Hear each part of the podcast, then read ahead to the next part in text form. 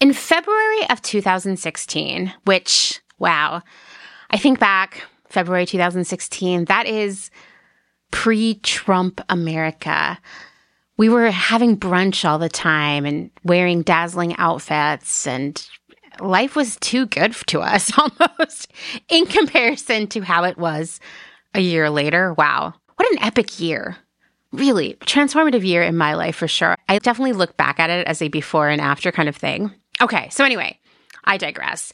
It's February of 2016, and Jezebel writer Anna Merlan published a piece called After Months of Reported Dysfunction, Nasty Gal Lays Off 19 Employees. And of course, this article will be shared in the show notes. You should definitely go give it a read. This piece was just one in a series that Anna had written over the last few years, really calling out the toxic environment at the company that was known for its hashtag girlboss founder, Sophia Amoruso. Like, Sophia was such a girl boss that she had literally written the best selling book, Girl Boss. In the past year and a half ish leading up to that February 2016 piece about the layoffs, information had been trickling out into the public sphere about things like pregnant women being fired for being pregnant, which is not only very unfeminist, but also illegal, among many other details, many other lawsuits that revealed the decidedly unfeminist culture of the brand. This, this is a bad look for the brand that is Girl Boss, right? This February 2016 article contains some quotes from a previous piece that has disappeared from the internet. I couldn't find it anywhere, but fortunately, these quotes still exist in this article. So let's let's read some of it, okay? A current employee told Jezebel this winter that the office environment had grown very tense, with CEO Sheree Waterson delivering screaming tirades almost daily. In one bizarre incident, the employee said Waterson spent almost a full day freaking out about Nasty Gal's downtown office being dirty and trying to clean the refrigerator. The employee called the environment emotionally abusive, adding, Work is a constant fire drill based on Sheree's whims that week. Her expectation is that we should work seven days a week. There is never positive feedback, only lectures and insults. What's the opposite of being empowered? Marginalized? Everyone has developed stress related illnesses from shingles to IBS to stress eczema. It's so ironic to see how much of the world has been drinking the hashtag girlboss Kool-Aid, she writes in an email. The actual environment at Nasty Gal couldn't be any more different from what Sophia portrays to the world. It feels weird to read those words aloud to you, what, seven, almost eight years later because I find myself instantly transported to my desk in the Nasty Gal offices. You know, there's my associate buyer, Nitara, sitting on the other side of the divider from me, working on most likely yet another reorder of the champagne taste blazer or yet another vegan leather moto jacket. And my planner, one in a series because the turnover was so high. She's probably on the end of the row, probably fretting about how we will ever get rid of three years worth of sweater inventory in three months. Oh, I still feel that pain. And then my two best friends, Kim and Sherry, not to be confused with Sheree Waterson, spelled completely differently. They're somewhere at yet another meeting in one of the many rooms named after a movie. Seriously, if you haven't yet, you should go back, go check out the department and listen to our series of episodes about Girl Boss and kind of the rise and fall of that that movement. It's not really even a movement. It's a marketing ploy. Let's be real. Anyway, we talked about how, like, for example, the one room where we would get pulled into all the time and just berated was called Mean Girls. And not only has that ruined that movie for me, but it also, man, what a great name for that room. Because so much meanness happened in there. Anyway, meanwhile, here it is. Everyone's there. We're in this office full of people. It's open seating. I have a special, like, kind of slightly larger space because, you know, I'm like a senior buyer here. So, but I still have like absolutely no privacy, right? And here I am surreptitiously firing off an email to Anna Merlan of Jezebel telling her what it was like to work at Nasty Gal. Yeah, those quotes, that was me. Those were my words. And during the months leading up to those layoffs in February, I had worked with Anna on a couple of different pieces about Nasty Gal, really connecting her with other frazzled, overworked, and ill coworkers. I was the one who tipped her off to the layoffs that day that that piece was written. Kim and I both ended up being laid off that day. And wow, we were we were relieved, almost giddy about it.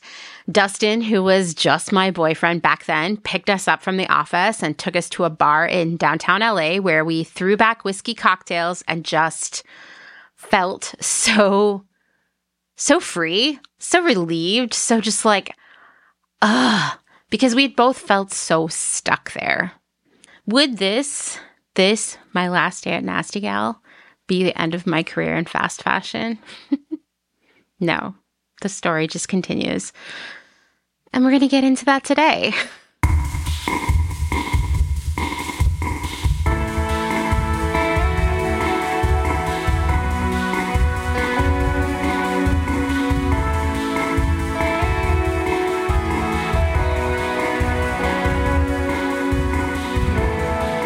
Welcome to episode 177 of Clotheshorse, part three of three. I promise it's just three in my exploration of the evolution of fast fashion over the last 15 years. I'm your host, Amanda. Before we jump in today, there's a lot to talk about, but I wanted to call something out. I know I haven't shared any of the secondhand audio essays yet this month, and I am so sorry. It's just because these episodes have ended up being so long, but these essays will start popping up over the next few weeks. I have some great ones that y'all sent in, and I'm really excited to share them. I feel bad that they might not all be coming out during secondhand September, but the way I look at it is secondhand first is a big part of everything Close Clotheshorse, so they will never not be appropriate. All right, let's jump back into fast fashion, okay?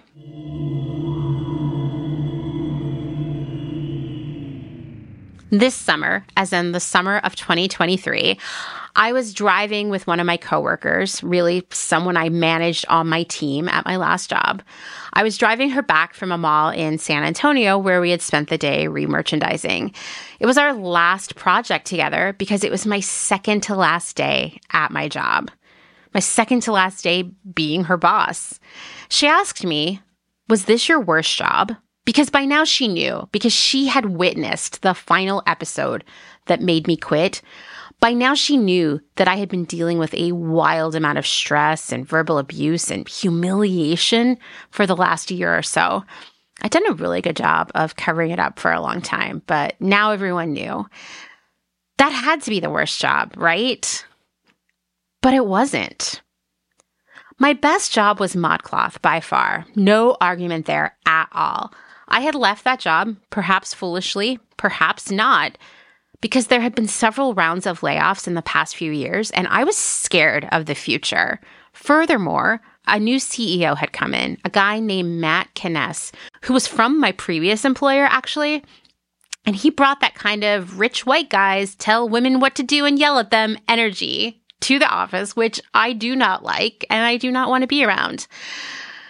I just couldn't see how this was not going to go awry because where he came from was everything that ModCloth wasn't, and I didn't want it to turn into that place. That place that I had come from too, and that I had left because I didn't like what was going on there. So I just had a feeling this wasn't going to be a good thing, him being the CEO. In fact, Another piece by Anna Merlan. Seriously, if somebody knows her personally, because I would feel weird reaching out to her at this point, it's been so far in the rear view that I was emailing with her. If you know her, will you please send her my way? Because I would love to have her as a guest on the podcast to talk about all of her work reporting on this for Jezebel. Anyway, so she wrote an article about a year later, not even a full year later, about ModCloth. And it called out some employee, other employees' experiences with Kaness that did not surprise me at all. From this piece, It was Kaness's decision to remove Plus from the website, one employee who recently left the company says. That's when we all really started to think he was not a great fit. A lot of us who'd been there for a really long time and were women who weren't a size two ourselves, who were part of the demographic we were speaking to, felt it, we felt it was a bad move and it was going to make shopping far more difficult. He also said we were going to stop showing as many plus size models because plus size is, quote, not aspirational. There was an audible gasp when he said that. Now, Kaness denies saying that, but then here, well, okay. How about this great Glassdoor review from that era? The current CEO has single handedly destroyed this brand, its culture, and the morale of hundreds of employees. His conservative, misogynistic views are the opposite of what ModCloth used to stand for. The decision to eliminate Plus from the site, despite strong protests from employees who had been there for years and been part of the research on it, was the first big indicator of his ego problem. I have to say that one of the many things that made me proud to work at ModCloth and made me excited to do that work was that we were really changing what it meant to sell clothes to more people by selling more sizes and not just doing like that in that size range and this in that size range, but doing everything in a way that everyone could wear it. And that was really important to me because my previous employer would have never done anything like that, still hasn't done anything like that. And to hear that this was being chipped away at broke my heart. I'll say it. After I left, I heard a lot of really messed up stories about Kaness from my former coworkers, one of whom came to join me at Nasty Gal a few months later. We're talking lots of yelling, humiliation, and really just creepiness, creepiness towards the female employees. That guy is now the CEO of GoodwillFinds.com. I'll let you decide how you feel about that, okay?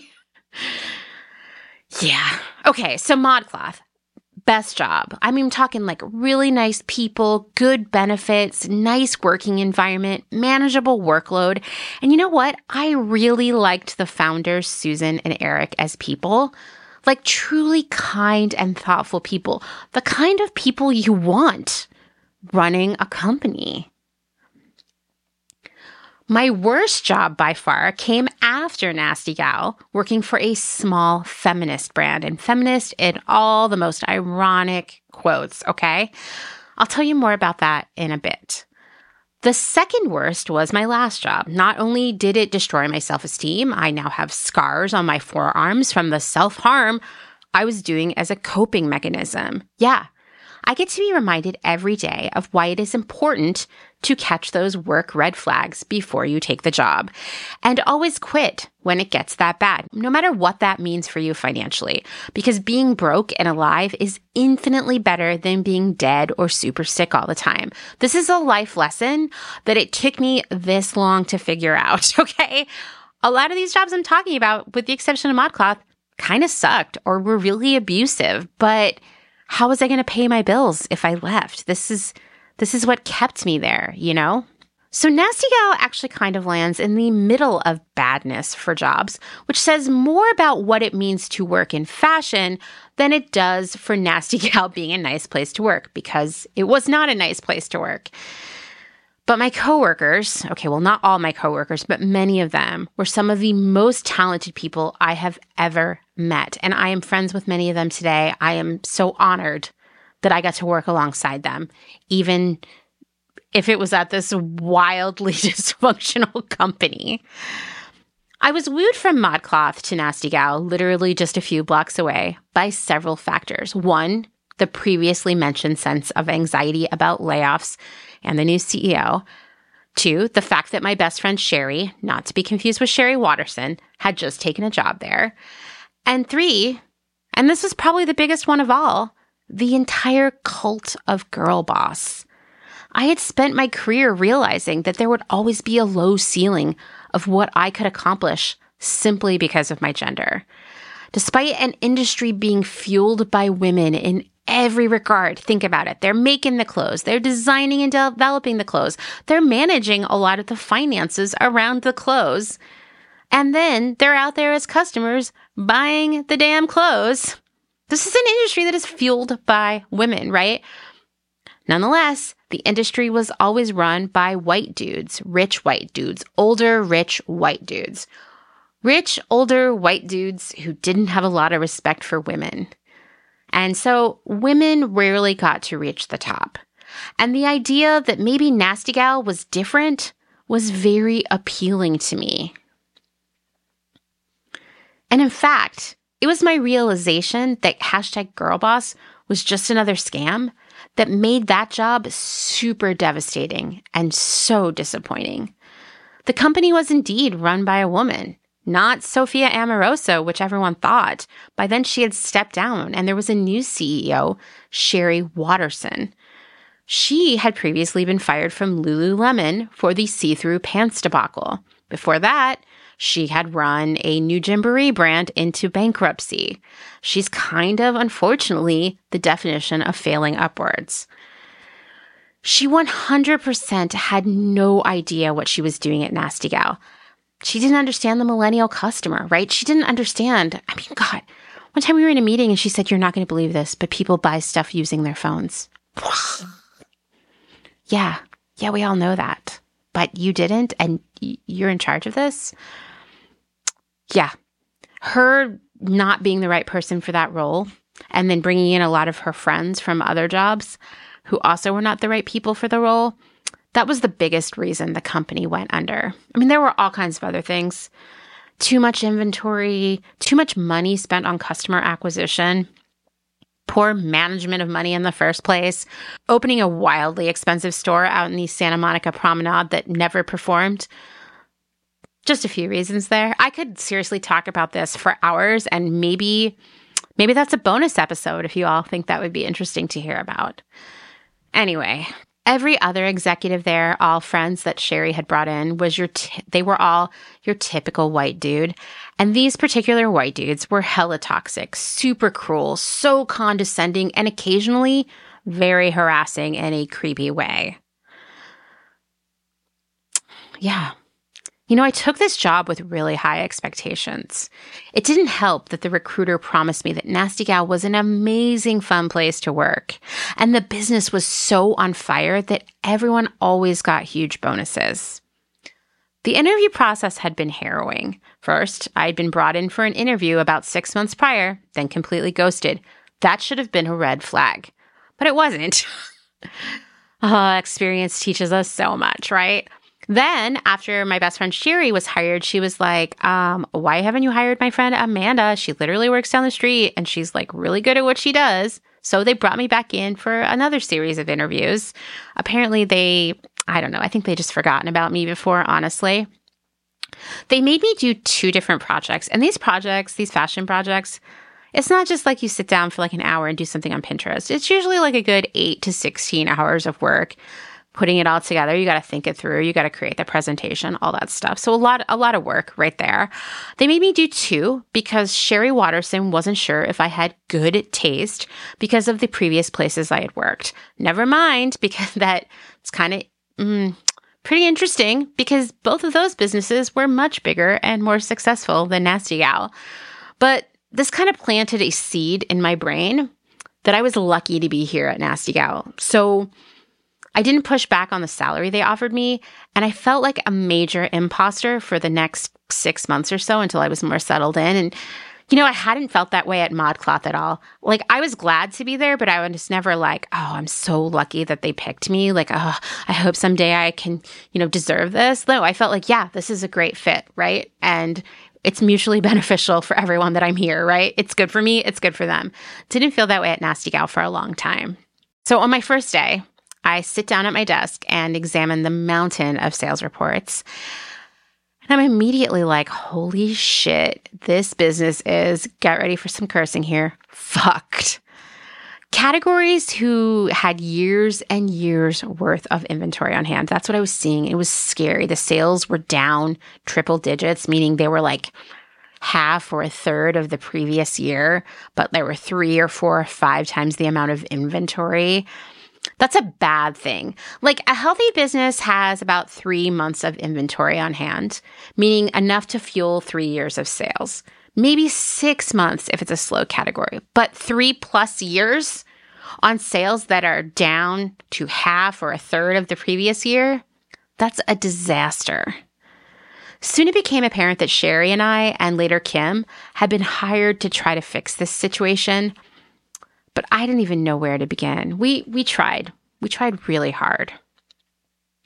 But we couldn't fix it because the executives picked a new strategy every week. They never allowed any of these strategies to play out, and they expected us to work all day, every day, chasing whatever their whim of the week was.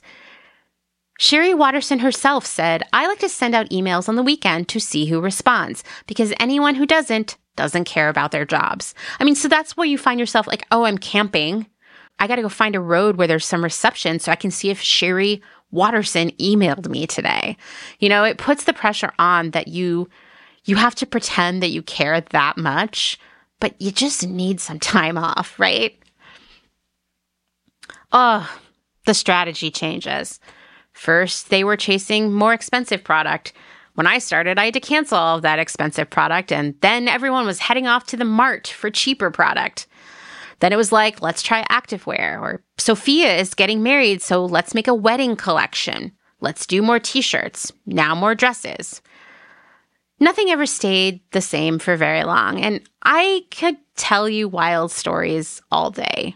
Sherry and I used to joke about writing a sitcom about working there because it was so ridiculous. By late fall, early winter, when I'd reached out to Anna Merlan saying, Hey, I'm a senior buyer at Nasty Gal and I want to talk to you about how it really is here, I was fully pissed off and epically disappointed and low key trapped.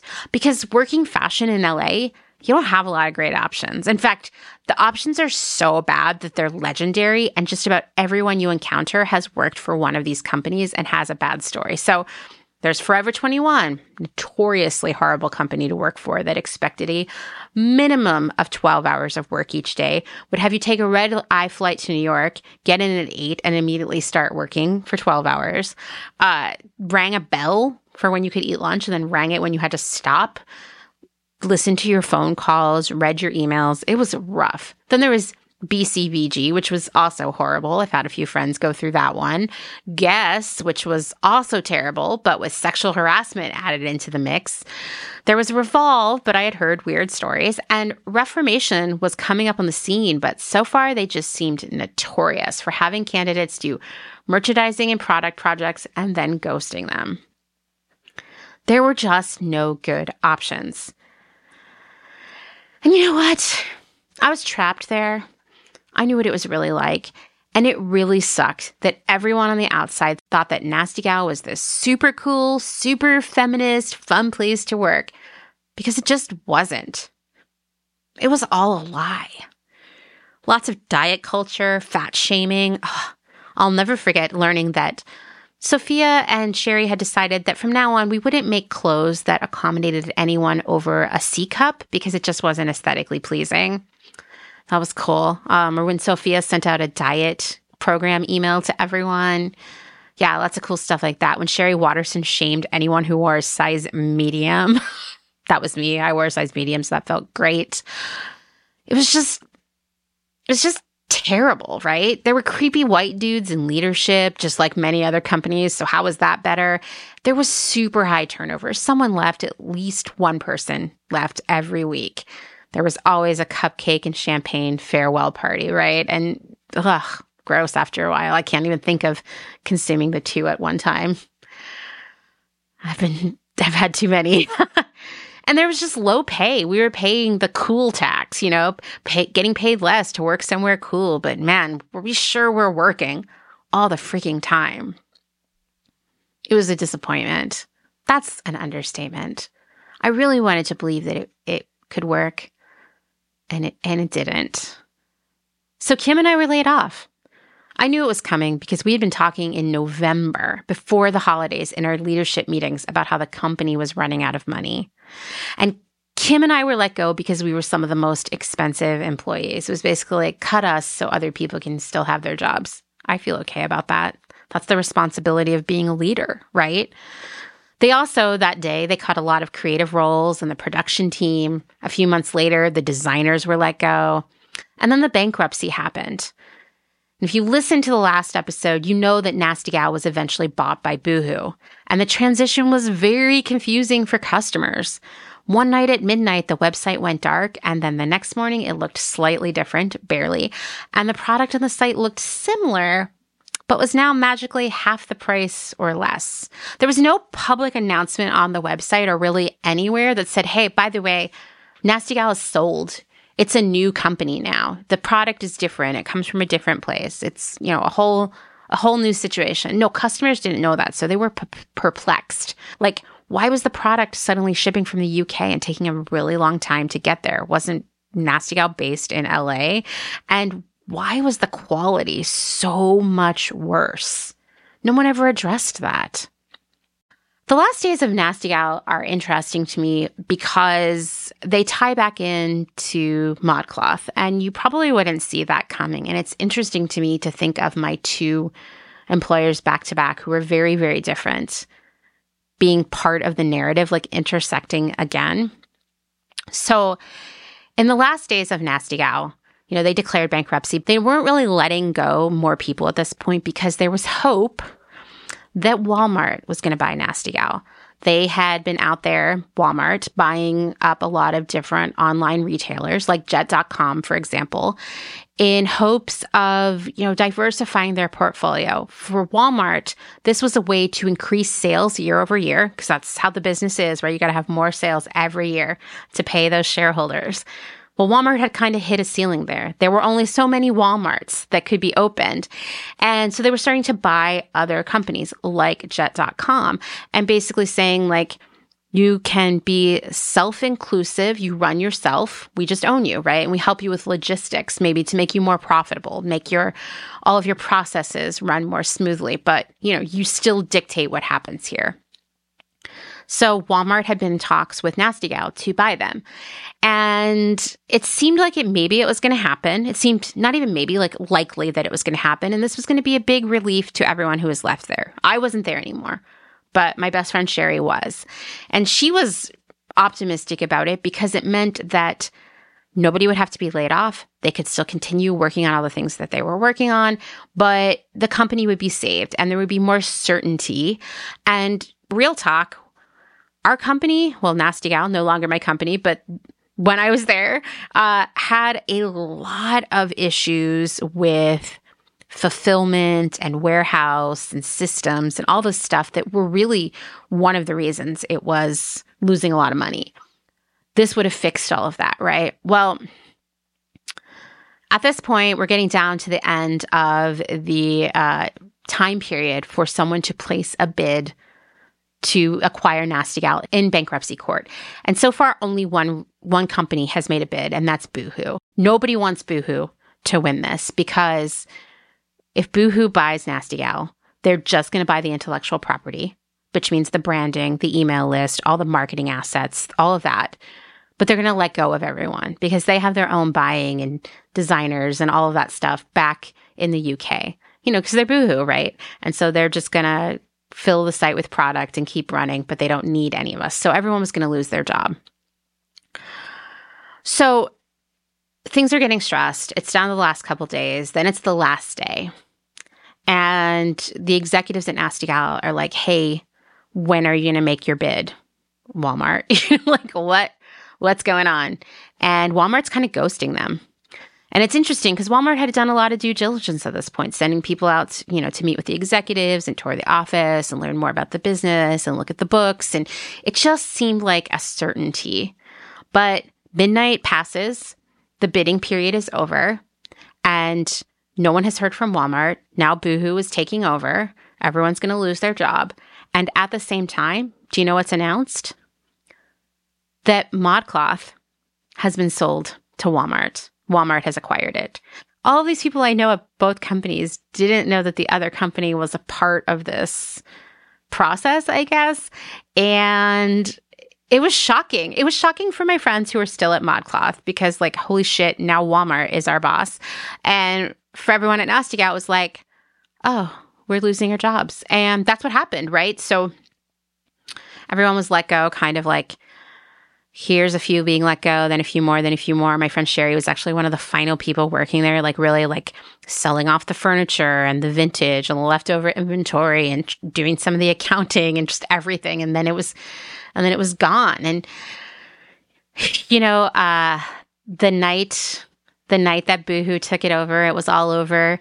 Sophia cleared out her office in the middle of the night. No one saw her. She never gave a speech it was hurtful to a lot of people who were there, especially people who had been there for years and years and had really looked to Sophia as a leader. And I also understand, like, what a hard thing to build something only to have it basically be destroyed, right? It's really hard. I'm sympathetic for her too. You know, I think she picked the wrong person to take over nasty gal from her, you know, Sheree Waterson, and there was no turning around from that. And I also think that Sheree Waterson probably talked a good game because she was, I don't know why I'm speaking about her in past tense. She runs Athleta now. Uh, she is very, very charismatic and could talk you into just about anything too. So yeah, that was that was the end of Nasty Gal, and that's how ModCloth was bought by Walmart. A purchase heavily brokered, heavily facilitated by Matt Kaness, who then went on to do other things. Meanwhile, all this is going on, and I spent a few months looking for a job. The options felt very dismal, as I mentioned. I was definitely very anxious, and I was definitely worrying about money. I had received a couple months of severance and unemployment, but that only goes so far in LA. I kept myself busy. I went to museums. I volunteered more at the kitten shelter. I went to the beach, which is my favorite place. I went hiking with Sherry on the weekends. I learned how to cook Korean food. I just worried. I worried a lot. But other good things happened too. Dustin took me out for a drive to Malibu, and then he got down on one knee and proposed marriage. He knew I wasn't a diamond kind of person, so he had a ring custom made by a jewelry designer that had a huge raw emerald on it. Doesn't look like any engagement ring I've ever seen, and it it felt right, you know? And this thing, marriage, was something I never saw coming for me. After losing Dylan's father and, and navigating a few very difficult relationships over the years, all while also, I don't know, dealing with my grief that never went away. After all that, I just didn't care about dating and marriage. When I met when I met Dustin, I said to him, "Hey, I feel like you're trying to turn me into a girlfriend and I just want to tell you it's going to take a lot of convincing because one thing I have learned is that nothing will make me more unhappy than a bad relationship and it will rob me of all the other joy and satisfaction from every other aspect of my life. And I don't want or need that. And I don't need a boyfriend, you know? And he said, okay. He nodded his head. I can picture him hearing that right now. And it was true. I just wanted to live a good life. I wanted to be happy and do things that I liked, spend time with people I loved. But Dustin stuck around and he was different than anyone else I'd ever ever been involved with.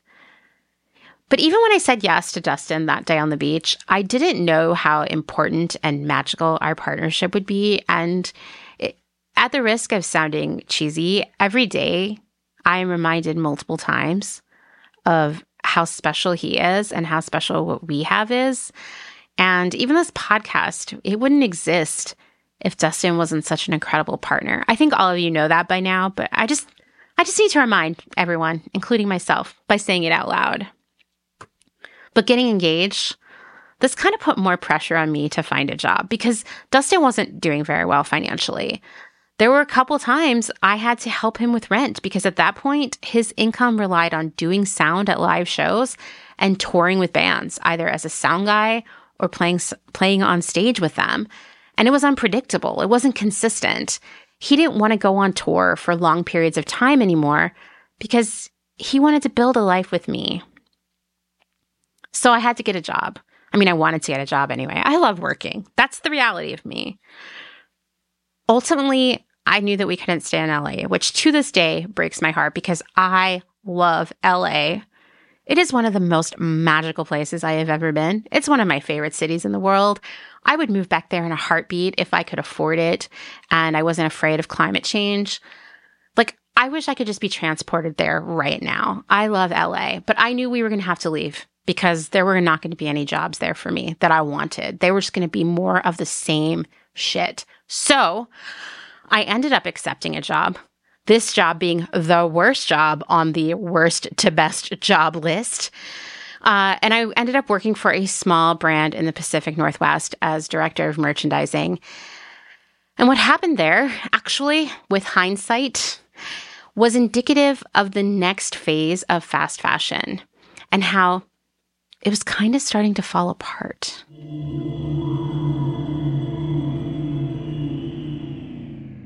Let's take a moment to thank some of the incredible small businesses who keep Clotheshorse going via their generous Patreon support. Selena Sanders, a social impact brand that specializes in upcycle clothing using only reclaimed vintage or thrifted materials from tea towels, linens, blankets, and quilts. Sustainably crafted in Los Angeles, each piece is designed to last in one's closet for generations to come. Maximum style, minimal carbon footprint. Shift clothing out of beautiful Astoria, Oregon with a focus on natural fibers, simple, hardworking designs, and putting fat people first. Discover more at shiftwheeler.com. Late to the party, creating one of a kind statement clothing from vintage, salvaged, and thrifted textiles. They hope to tap into the dreamy memories we all hold floral curtains, a childhood dress, the wallpaper in your best friend's rec room all while creating modern, sustainable garments that you'll love wearing and have for years to come. Late to the Party is passionate about celebrating and preserving textiles, the memories they hold, and the stories they have yet to tell. Check them out on Instagram at Late to the Party People. Vino Vintage, based just outside of LA. We love the hunt of shopping secondhand because you never know what you might find. Catch us at flea markets around Southern California by following us on Instagram at vino.vintage so you don't miss our next event. Gabriella Antonis is a visual artist, an upcycler, and a fashion designer. But Gabriella Antonis is also a feminist micro business with radical ideals. She's the one woman band trying to help you understand why slow fashion is what the world needs. If you find yourself in New Orleans, Louisiana, you may buy her ready to wear upcycled garments in person at the store Slow Down at 2855 Magazine Street. Slowdown Nola only sells vintage and slow fashion from local designers, and Gabriella's garments are guaranteed to be in stock in person. But they also have a website, so you may support this woman owned and run business from wherever you are. If you're interested in Gabriella making a one of a kind garment for you, DM her on Instagram at Slow Fashion Gabriella to book a consultation. Please follow her on Instagram at Slow Fashion Gabriella. That's Gabriella with one L. Dylan Page is an online clothing and lifestyle brand based out of St. Louis, Missouri. Our products are chosen with intention for the conscious community. Everything we carry is animal friendly, ethically made, sustainably sourced, and cruelty free. Dylan Page is for those who never stop questioning where something comes from. We know that personal experience dictates what's sustainable for you, and we are here to help guide and support you to make choices that fit your needs. Check us out at dylanpage.com and find us on Instagram at dylanpage life and style. Salt Hats, purveyors of truly sustainable hats, hand blocked, sewn, and embellished in Detroit, Michigan. Find us on Instagram at Salt Hats. Gentle Vibes Vintage. We are purveyors of polyester and psychedelic relics. We encourage experimentation and play not only in your wardrobe, but in your home too. We have thousands of killer vintage pieces ready for their next adventure. See them all on Instagram at Gentle Vibes Vintage. Thumbprint is Detroit's only fair trade marketplace located in the historic Eastern Market. Our small business specializes in products handmade by empowered women in South Africa, making a living wage, creating things they love like hand painted candles and ceramics. We also carry a curated assortment of sustainable and natural locally made goods. Thumbprint is a great gift destination for both the special people in your life and for yourself. Browse our online store at thumbprintdetroit.com and find us on Instagram at thumbprintdetroit. High Energy Vintage is a fun and funky vintage shop located in Somerville, Massachusetts, just a few minutes away from downtown Boston.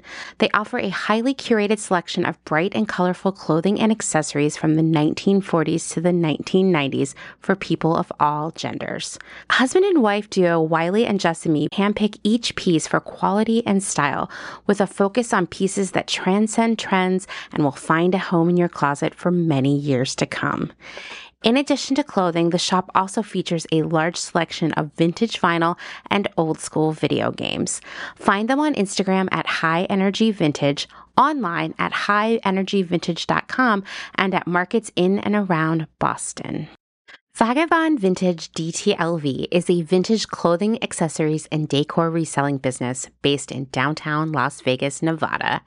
Not only do we sell in Las Vegas, but we're also located throughout resale markets in San Francisco, as well as at a curated boutique called Lux and Ivy, located in Indianapolis, Indiana. Jessica, the founder and owner of Vagabond Vintage DTLV, recently opened the first IRL location located in the Arts District of downtown Las Vegas on August 5th. The shop has a strong emphasis on 60s and 70s garments, single stitch tees, and dreamy loungewear. Follow them on Instagram at Vagabond Vintage DTLV and keep an eye out for their website coming fall of 2022.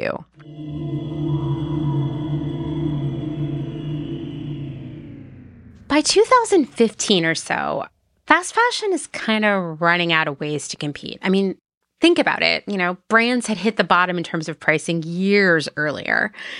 And it was kind of hard to imagine how anything could be faster. At this point, Zara is turning clothes around in six weeks, and there was no way to get any faster than that.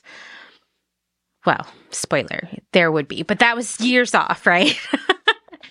okay, so knowing that you can that you can no longer stand out for being the cheapest because everyone is and you can't stand out for being the trendiest or fastest because everybody's doing that too how does a brand stand out when everyone is kind of doing the same thing? Well, some analysts said it was important to really find your niche, narrow your focus onto one customer. And that was what my next employer after Nasty Gal did, focusing on sort of a tomboy unisex aesthetic. But the thing about that is if you narrow your focus too much, you can't grow very much, right? There's a ceiling on how many customers you can reach.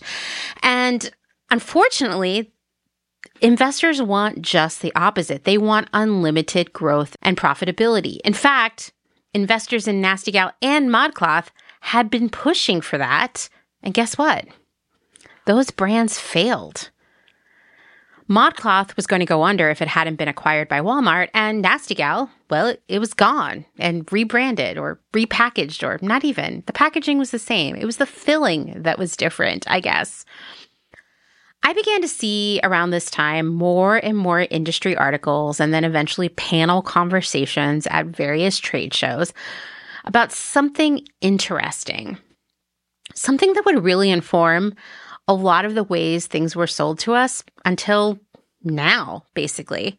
This idea that millennials and then later Gen Z only wanted to support brands that had a mission or a cause associated with them which was kind of ironic, to be fair. I look back and I'm like, oh, y'all are giving, you know, y'all are writing articles, think pieces, doing presentations about this, but Forever 21 and Zara and H&M and Wet Seal and so many other fast fashion brands were making a killing off of millennials. And they didn't seem to have any mission at all except for selling you a lot of clothes. But okay, this sounds like a good idea. Tell me more. like I, I you might be onto something, but I think this, oh, millennials are different. Millennials are disruptors kind of thinking was a little premature or a little off base, just based, depending on how you look at it, based on what we had seen, which was the rise of the fast fashion model becoming completely normalized, primarily, at least in the beginning, fueled by millennials' money, right? Well, smart brands heard the message that you got to get a cause, you got to get a mission, you got to stand for something. You got to stand for something. And so the smart brands started to lean into it. I mean, even Girl Boss was a cause within itself, right? And periodically at Nasty Gal, we would sell something with a give back component, maybe on International Women's Day, which suddenly became like a new retail holiday. Earth Day would be next. Um, and so, for example, we'd sell something special, like a special t shirt or group of t shirts on International Women's Day that would fund grants for small women owned businesses, something like that. Wait, I'm sorry. Let's get it right. Hashtag girl boss owned businesses. so that's what we were doing. And it, and it worked, right? And it, it's hard to imagine Nasty Gal having any success at that point if Girl Boss hadn't been a component of it. Because otherwise, people probably would have gotten bored. You know, other people were out there trying to copy what we did aesthetically and from a product mix perspective, and even the design aesthetic of our website. There was this weird morning someone was like, at work, was like, Can I just show you something really weird? And she pulled it up on her computer, and I was like, Wait, that's the Nasty Gal website. And she was like, no, it's not. Read more closely. And it was something else. I don't remember what it was called, but it was our font, our exact website design. The product looked the same. And it was some fast fashion retailer in Australia that had just copied everything else about us. And it was the girl bossness of it all that allowed us to keep some of our footing, right? I mean, obviously it fell apart eventually, but not because customers weren't interested in buying into Girl Boss. Then we see brands like Everlane and, and Reformation really pushing this like sustainability angle. Reformation was trying to prove that, quote, fast fashion, sustainability, and local manufacturing can coexist. Well, I have a spoiler for all of you. It turns out that fast fashion and sustainability can never coexist but at the time, people fell for it. I fell for it. I didn't know then what I know now. I will tell you at Nasty Gal, we were nervous about Reformation. We were like, oh man, they're doing everything better than us and they can charge more money and they stole our copywriter and what are we going to do about Reformation? Oh, I know. We'll just try to copy what they sell, but we won't even try to speak to this sustainability thing because we don't even know what it means, right? yeah. Anyway, then there were companies like Tom's and Warby Parker, which, like, seriously, for a few years there, you couldn't sit in a meeting anywhere and not hear about Tom's and Warby Parker and this one for one, you know, buy one, donate one kind of model. Tom's was changing it all. They were changing what it means to be a retailer and a brand and a manufacturer. And so was Warby Parker. And they were opening stores everywhere. And the investment world was just like, how can you be Tom's? How can you work the Warby Parker model into your business? I mean, Skechers was like, hey, hold on, we got it. We're just going to completely copy the Tom's concept in every single way, down to calling the line not Tom's, but Bob's, disturbingly close. That really happened. It still happens. And Dustin and I joke about Bob's way too much. We maybe joke about Skechers way too much. But everyone was like, how do I get involved? If you were going out asking for money, investment money, this is what people wanted to hear. What's the thing you're doing for the world? And from feminism to environmentalism, every brand was looking for an angle, except for the ones like Urban Outfitters and Anthropologie, who waited a long time to try that out, but eventually did. This is when we start to see Earth Day collections and Instagram posts from big brands about all of these, like, you know, International Women's Day, Earth Day kind of holidays, turning them into a reason to shop. And like I said, you couldn't ask for investment without having an angle like this. In fact, that one week period in which Nasty Gal was acquired by Boohoo and ModCloth was acquired by Walmart really changed what it meant and how hard it was to get investment for your business from, you know, especially from venture capitalists, uh, it, it really, it really made it hard. In fact, the next job I had, which I'm going to tell you more about in a few, um, at that point, we were coming down the home stretch of so many meetings trying to get additional investment, another round of funding. And it seemed like we had finally solidified it. Everything was going to be signed, sealed, done in early January, um, which was going to be great because all of us were finally going to get raises. We'd all taken very low, low pay for our jobs in hopes that, like, when this money came through, it was going to be better. And the company was running out of runway. Like, we were going to have to go under if we didn't get this money in one way or another. And it was it was done after months of due diligence and meetings and decks and pitches and all that stuff. We were finally going to be done. And then in that same week, we have Nasty Gal being bought by Boohoo, ModCloth being bought by Walmart, it becoming more apparent to the world that both of those concepts were flawed financially um, and maybe not a good investment. Suddenly, all uh, our entire round of funding fell apart and we had to start over because every investor was spooked. They did not they did not want to invest in a company that sold clothing, no retail, right? So we had to start over. And you know what? We leaned more heavily into this. We're we're all about feminism. We're all about social justice. That's what makes us different. We empower women, all this stuff, right? And that allowed us to get the money that we needed. Less than we were originally supposed to, but enough, enough to keep going. But like I said, it took months and more more meetings, more questions, more due diligence, more pitches, more really awkward conversations with people I have nothing in common with. yeah. So, yeah, Dustin and I moved to Portland for this new job. Right out of the gate, I'm going to tell you, I was stressed. I was like, I don't know if this is going to work. But I was also like excited because here was this brand whose values matched mine. It wasn't going to be a scam like Nasty Gal. You know, we were doing something really cool and unique, and this was the future. And there were ethics and values and all these things that mattered to me.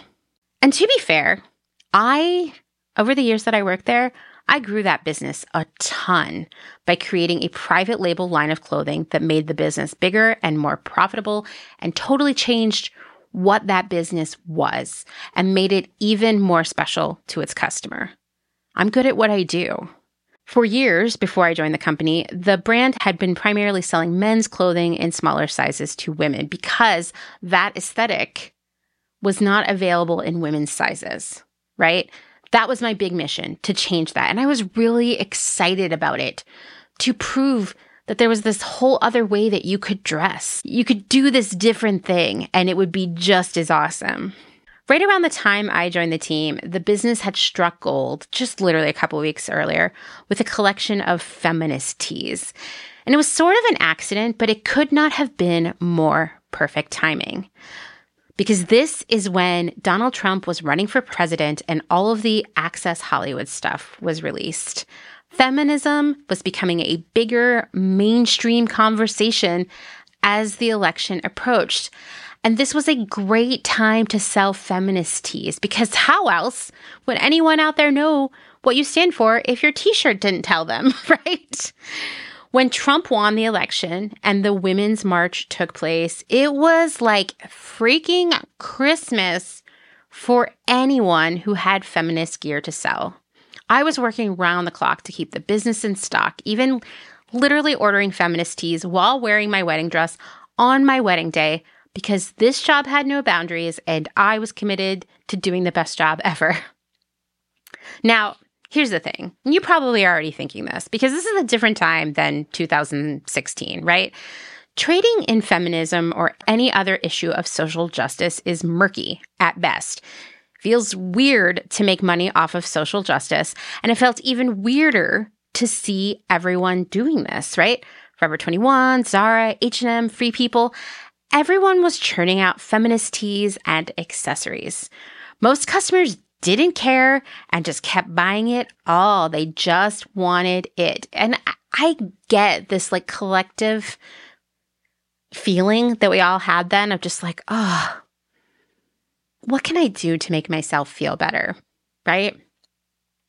How can I feel like I have some control in a world in which I currently have no control and am rapidly losing my faith in the people around me, right? I understand the drive for this stuff so well because I was feeling the same way. In fact, I was happy to work on buying and making more of this product to sell because it helped me feel like I'm doing something. I'm not as helpless as I might feel when I'm trying to fall asleep at night, right? And thinking about what is going on in this country and this world. oh my gosh, all the stuff we worked on hats, tees, pins, patches, magnets, wall art, desk plaques, all of it, and anything. People would buy it, anything they could get their hands on. But at the same time, more and more voices were emerging to say, hey, it's not okay to profit from human rights. And so this is when we see cause marketing becoming a big thing. Cause marketing is that whole like, a portion of sales from this collection or item will be donated to such and such charity. And it's been going on in a smaller way since the 80s when it was sort of created, invented by American Express as part of a fundraiser to repair and restore the Statue of Liberty. And here and there, retailers would use it, but not that often. But in 2016, this really starts to turn on because it is an easy way to get your customer to buy something, even if they're not in the mood to buy something because they're depressed about the state of the world. At this point in 2016, most retailers are giving the money to Planned Parenthood. But that changes into other organizations as time progresses. Like people need to come up with new ideas. We are constantly brainstorming. Okay, well it's it's Giving Tuesday. What if 10% of our sales go to people protesting the pipeline? You know, like that kind of thing. Like we were constantly like what can we what can we do next? Here's the thing about a portion of the proceeds or 1% of every sale or whatever it is it can be highly profitable. Because just like covering all the air freight or accounting for selling stuff on sale, because just like covering all the air freight that these brands have been using for years, or accounting for selling so much stuff on sale, or all the other tricks in the fast fashion world, all of those things, if you plan for them upfront, they can be highly profitable because you cut the cost to accommodate those expenses, those changes in the selling price. It's the same thing with this kind of give back model. You got to make up that 1% or 10%. You just cut corners, you squeeze factories, you pay workers less. Honestly, at the feminist brand, it never stopped frustrating me that we were giving 1% of our sales to Planned Parenthood while our employer didn't provide health insurance for any of us. That drove me to distraction and made me so depressed because I would go to trade shows and people would be like, oh my God, I can't believe you work for that brand. Like, that brand is my hero, like that kind of thing. And I'd be like, wow, I'm having such a hard time at work. You know, I can't even afford to see the doctor. This is. This is bad. I had to get an x-ray and now I'm like going to have to like not buy groceries this month. It was pretty bad. It was bad. But here's the thing about those 1% give backs, the 10%, whatever it is that the retailer is promising you. None of those donations are ever really that big. 1% of proceeds often means 1% of profits. 10% of proceeds is 10% of profits. So we're talking a few cents per unit sold. It's not 10% of sales or 1% of sales, right? There's fine print. If something is $40 and 10% of that is going to a charity, okay, well, that's $4. But guess what? That's not what they're saying. They're saying 10% of profits, which is probably like, mm, I don't know, 32 cents on a good day. And the other thing is that in any of these companies that are a little bit larger, that have an accounting department, that have to do reconciliations and all this other stuff, the donations are sent months or even a year after that campaign is over because it takes that long to get to the point where you can say, this is how much money we can donate. By 2018 or so, cause marketing was actually hitting a wall because it was so oversaturated. There were a couple good years there. There would be some time during the pandemic where it would make a slight comeback, but that was the peak of it. And it was just because, you know, like every other fast fashion trick of the last decade, it was overplayed.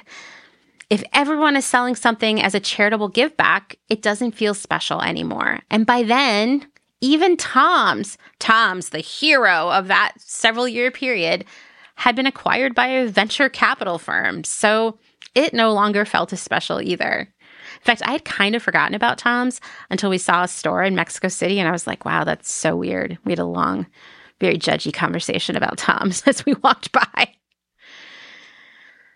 So at this point, we see fast fashion getting a little desperado because they are running out of ideas. They have tried it all. There's a lot more talk of sustainability, like that's the next thing. It's at every trade show I go to. There are whole panel conversations about that and booths popping up and brochures and brands promising this, manufacturers promising it. I mean, H&M had launched its first conscious collection in 2010 and it was picking up momentum in a big way. Zara was following suit and more and more brands were jumping in with special so-called sustainable collections. And greenwashing picks up major momentum. Now remember, it's not sustainable if the workers making the stuff aren't being paid a living wage. But no one was asking about that because people didn't know about that. And so this greenwashing was pretty successful for a few years there. And I would argue it still works. There were a lot of other ideas swirling out there, especially around rental and resale, because fast fashion brands were like, okay, how can we continue to grow sales when it seems like maybe, just maybe, people are finally hitting their threshold of how many new clothes they can buy every year? Not that they're maybe recognizing the overconsumption of it all, but they're sort of like, that's all the money I have. That's all the space I have. It was getting harder and harder to convince people to buy things they didn't need. So I left the feminist brand in mid 2018. I was burned out I was underpaid. I was disenchanted by yet another fake feminist company. And honestly, I'm not even sure if I'm ready to talk about how much that job messed me up because it was just that bad. I internalized it for a long time while I was there until I finally broke down in the car one day with Justin, just started crying. I just felt I felt trapped again because our quality of life and Dylan's future depended on my job. And if we were middle class, it was just barely. Everything felt so tenuous, and all the responsibility was on my shoulders. To make matters worse, Dylan had been dealing with some major mental health issues, and there had been a lot of hospitalizations and other things around that that nearly bankrupted us because the insurance we got through the ACA barely covered anything while costing way more than any employer backed plan ever would have. That's how I ended up working at my last job before the pandemic, working for a new rental platform. At this point, everyone was talking about rental and secondhand as the next big thing. And both of these ideas combined these like get rich quick fantasies with greenwashing, which at that point was like a magical, beguiling recipe. Rent the Runway was filling investors' imaginations with dollar signs, and even though the company had never been profitable, thredUP was hyping up secondhand as the future, despite, well, never being profitable. And then there was all this drama with Urban Outfitters and Le basically. And I'll share an article in the show notes uh, that you can read more about it. But Le Tote had approached URBN uh, you know, Urban Outfitters to buy them. And the company had shown major interest. Um, they went through a long due diligence process of like going out to San Francisco, where Le Tote was headquartered, and seeing how their systems worked, like from a technological perspective, but also from a logistics perspective, you know, visiting the warehouse, seeing how it all worked. Um, and then came back and kind of ghosted Le Tote and started their own rental company. And that's still in court, actually. Um, both have been trying to end it, but to no avail. It'll be interesting to see how that works out. But yeah, everybody was like, I got to get in on these ideas. And yet, they're not profitable ideas. And they're not, they're ideas that are so huge, rental and secondhand, that it's really hard to do unless you have a lot of money and none of these none of these companies are are profitable yet even now in 2023 well, ultimately, by early 2020, brands were just like, what next? Because I can't afford to get in on rental or secondhand. Like, what can I do? And it's because 12 years into the fast fashion era, things were happening that made it really hard to make fast fashion a profitable business, or at least as profitable as it had been in the early days. Because remember, no shareholder is ever going to be happy with profits remaining level. They need to increase every year, right? Sales need to increase every year. There needs to be this constant growth. And all these brands were like, I don't know. Not only are we seeing a lot of our buddies out there, our peers going bankrupt or pulling back, I don't know how we sell more stuff and make more money off of it. And there were a few things here that were just really affecting that, right? One was that creating and housing so much inventory was a financial liability. By 2020, the fashion industry was making 45 billion garments every year that would never be sold or worn. This is really normal. Reading that number, it scandalizes me. Once again, that's 45 billion with a B. But as someone who's worked on the inside, I'm like, yeah, yeah, it makes sense to me. Actually, it all adds up. This overproduction, this excess unsold inventory, it stems from multiple issues. One is just straight up buying into the wrong stuff. And when you have to buy every trend that appears on your desk, you buy a lot of things that don't work. Next, and this is the big one, are delusional sales plans that are not achievable. Basically, the higher your sales plan, the more inventory you need to hit that sales plan. If you miss the sales plan, which is usually what happens, you're left with a lot of unsold stuff. Now, you would ask, why would retailers come up with a sales plan that is unachievable? Because it looks good. It looks good in the in the reporting, right? It looks really good for investors. It looks really good for shareholders. It looks good for CEOs and executives and their bonuses. Fortunately, it ends up costing a lot of money on the back end when suddenly you have all this stuff you can't get rid of. Furthermore, massive quality or fit issues became more and more the norm in the fast fashion era because you don't have time to get it right. This stuff is like unsellable, right? What do you do with it? You have to pay for it. You didn't catch the mistake. Then, as fast fashion continued to copy more and more artists and other brands, which they had to do because they needed new ideas all the time and didn't want to spend the money to pay people to create those ideas. But every time they get busted for stealing an idea, then they have to pull that product. They can't sell that. Where does that go? And then lastly, uh, if you want to get the lowest prices in order to get the highest profit, which you need to when you're selling most stuff on sale, remember that from our previous episodes, well, then you buy more so you can get that lower pricing. In fashion, this is how it works. The more units you buy, the lower the price. It's kind of like shopping in bulk, right? And so oftentimes you will push that order up beyond what you think you could sell just so you can get that lower price and cross your fingers that you do sell it. Well, that adds up, and suddenly you have a lot of stuff. And getting rid of that inventory that also costs the company money to pay for to have made and also getting rid of it costs money. And so that's just chipping away at the profitability of these fast fashion brands. But another big one here is that returns were killing the industry by 2020. It is standard. You cannot compete with other brands if you do not offer free returns, which means you send the label to the customers and they slap it on and they don't pay to ship it back and they get their money back as fast as possible because that's another area of competition. You got to refund the money fast. So you're paying to ship this stuff back. You're paying someone to sort it all, put it away, all of those things. It's so expensive. Reverse logistics, that's what it's called, is reverse logistics are more expensive than shipping it out to you and getting it to you in the first place. And it's quite a burden for retailers, especially with 30% or more of units bought from fast fashion retailers being returned every year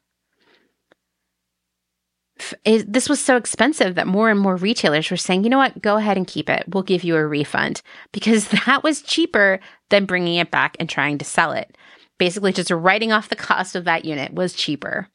Returns of online fashion orders, even now in 2023, usually rack up $25 billion in processing costs for retailers every year. That's according to Coresight Research.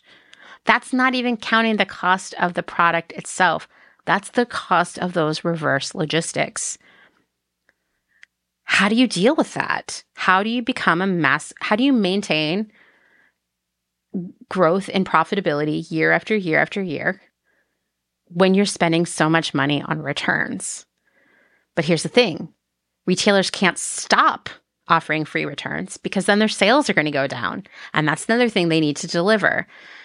Got to, remain competitive, you have to do what everybody else is doing. So, free returns, just keep going. It was getting harder and harder to be a growing fast fashion brand.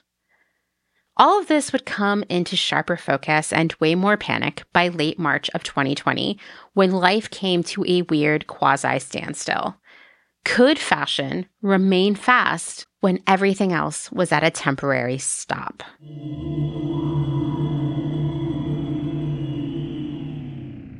If you're enjoying this episode, then this is a great time to remind you that my work here at Clotheshorse is made possible by the support of listeners like you, just like NPR, and these great small businesses. Please go give them your support. Blank Cass or Blanket Coats by Cass, is focused on restoring, renewing, and reviving the history held within vintage and heirloom textiles. By embodying the love, craft, and energy that is original to each vintage textile as I transfer it into a new garment, I hope we can reteach ourselves to care for and mend what we have and make it last. Blank Cass lives on Instagram at blank underscore Cass, and a website will be launched soon at blankcass.com. Located in Whistler, Canada, Velvet Underground is a velvet jungle full of vintage and secondhand clothing, plants, a vegan cafe, and lots of rad products from other small sustainable businesses. Our mission is to create a brand and community dedicated to promoting self expression, as well as educating and inspiring a more sustainable and conscious lifestyle, both for the people and the planet. Find us on Instagram at shop underscore velvet underground or online at www.shopvelvetunderground.com. St. Evens is a New York City based vintage shop that is dedicated to bringing you those special pieces you'll reach for again and again. More than just a store, St. Evens is dedicated to sharing the stories and history behind the garments. 10% of all sales are donated to a different charitable organization each month. New vintage is released every Thursday at wearstevens.com with previews of new pieces and more brought to you on Instagram at wear underscore st. That's where St. Evens. Country Feedback is a mom and pop record shop in Tarboro, North Carolina. They specialize in used rock, country, and soul and offer affordable vintage clothing and housewares. Do you have used records you want to sell? Country Feedback wants to buy them. Find us on Instagram at Country Feedback Vintage and Vinyl or head down east and visit our brick and mortar. All are welcome at this inclusive and family friendly record shop in the country. Republica Unicornia Yarns, handmade yarn and notions for the color obsessed, made with love and some swearing in fabulous Atlanta, Georgia by head yarn wench Kathleen. Get ready for rainbows with a side of giving a damn. Republica Unicornia is all about making your own magic using small batch, responsibly sourced, hand dyed yarns and thoughtfully made notions. Slow fashion all the way down and discover the joy of creating your very own beautiful hand knit, crocheted, or woven pieces. Find us on Instagram at Republica underscore unicornia underscore yarns and at www.republicaunicornia.com. Picnic Wear, a slow fashion brand ethically made by hand from vintage and dead stock materials, most notably vintage towels. Founder Danny has worked in the industry as a fashion designer for over 10 years, but started Picnic Wear in response to her dissatisfaction with the industry's shortcomings. Picnic Wear recently moved to rural North Carolina, where all their sewing and accessories are now designed and cut, but the majority of their sewing is done by skilled garment workers in New York City. Their customers take comfort in knowing that all their sewists are paid well above New York City minimum wage. Picnic wear offers minimal waste and maximum authenticity. Future vintage over future garbage. Cute Little Ruin is an online shop dedicated to providing quality vintage and secondhand clothing, vinyl, and home items in a wide range of styles and price points. If it's ethical and legal, we try to find a home for it. Vintage style with progressive values. Find us on Instagram at Cute Little Ruin. Is there a little bit of Italy in your soul? Are you an enthusiast of pre loved decor and accessories? Bring vintage Italian style and history into your space with the Pewter Thimble. We source useful and beautiful things and mend them where needed. We also find gorgeous illustrations and make them print worthy. Tarot cards, tea towels, and hand-picked treasures available to you from the comfort of your own home.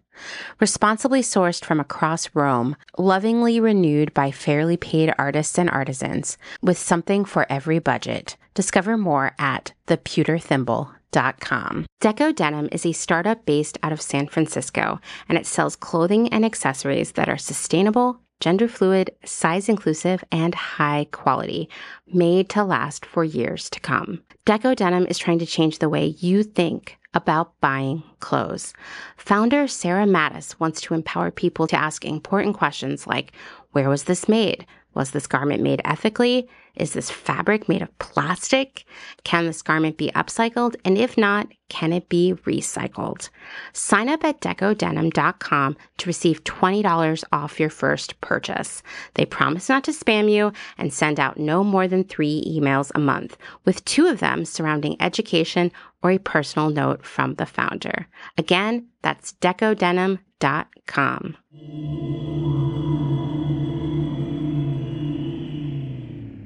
If you read as many think pieces about the pandemic's impact on fashion at the height of the pandemic as I did, well, I'm sorry that you did. because most of them ended up being complete and nonsense in hindsight. We were told that one, fashion was over and we were only wearing sweatpants from now on and forever. Two, no one would ever prioritize style over function ever again. Sorry, these are so ridiculous, but we really were all talking about this. Three, fashion would finally slow down and the spell of fast fashion was officially broken. Yeah, hmm. And lastly, customers would buy less because fashion was over. Yeah. How long was fashion over? Was it like a couple months? I don't know. Was it even a couple months? You know what? Actually, we're going to find out today that it never really was. I never bought that nonsense for a minute. I definitely panicked because I hate sweatpants. Is this what I was going to wear the rest of my life? I didn't even have a pair. I was going to have to buy a pair. It all sounded very stressful. I don't like to wear pants. But ultimately, whenever I would start to think about this, I just knew that we would get tired of our pandemic clothes as soon as we felt safe leaving the house again. And while many of us still don't feel safe, the world has forced most of us to pretend that everything is okay. The early days of the pandemic, it's so weird. They feel both near and real and like they're still happening. And they also feel really far away. In March and April of the pandemic, I was wearing gloves and a mask to grocery shop. I took off my clothes inside the front door as soon as I returned, and I immediately threw them in a plastic bag to wash ASAP. I didn't want my family to die a horrible death alone in the hospital, and my clothes could be the vessel that brought that fate into our house and got it all started, right? I can see how we all thought that fashion would be over because clothing, clothing could kill us. By April, I had been furloughed from my job and I would never return. The last thing I'd done before being furloughed was cancel every single order we had placed, even if the product was already made and on the way to the warehouse. And it was terrible. I still think about it and it makes me break down because sales reps cried and they lost their jobs like immediately the same week. Vendors begged me to reconsider because this would mean bankruptcy for them. And you know what? Some of them did go bankrupt almost immediately. Brands went out of business or very nearly. And the whole thing struck me as fundamentally immoral because my employer was just one small brand under a larger fast fashion parent company that owned several large brands. And all of those brands were canceling their orders too. The company always bragged about having $100 million in the bank and how that made us better than any other retailer out there. But here we were canceling everything and ensuring that the people making those clothes would starve and lose their homes. It was disgusting. I hated doing it. Felt sick and sad the entire time. But I also knew that I had no say in the matter. I mean, I literally sat down with my team sat down virtually on Zoom and said, listen, we have to do this. It sucks. If someone's giving you a really hard time, send them to me and I'll talk to them. And I had the same conversations with all of those people. I said, I don't want to do this. I think it's wrong. I have no choice. And they understood, but that didn't make it any sadder or more right, right? Every other retailer out there did the same thing. They didn't want to be stuck with even more inventory that they could not sell. And everyone was convinced that fashion was over, that people would never buy new outfits again. And then Shein does $10 billion in sales. That's billion with a B in 2020, this year that fashion was over. It becomes that year the largest online retailer of clothing in the world by October, while every other brand out there is on the verge of failure. How is Shein just killing it when we were supposed to be wearing sweatpants for the rest of our lives?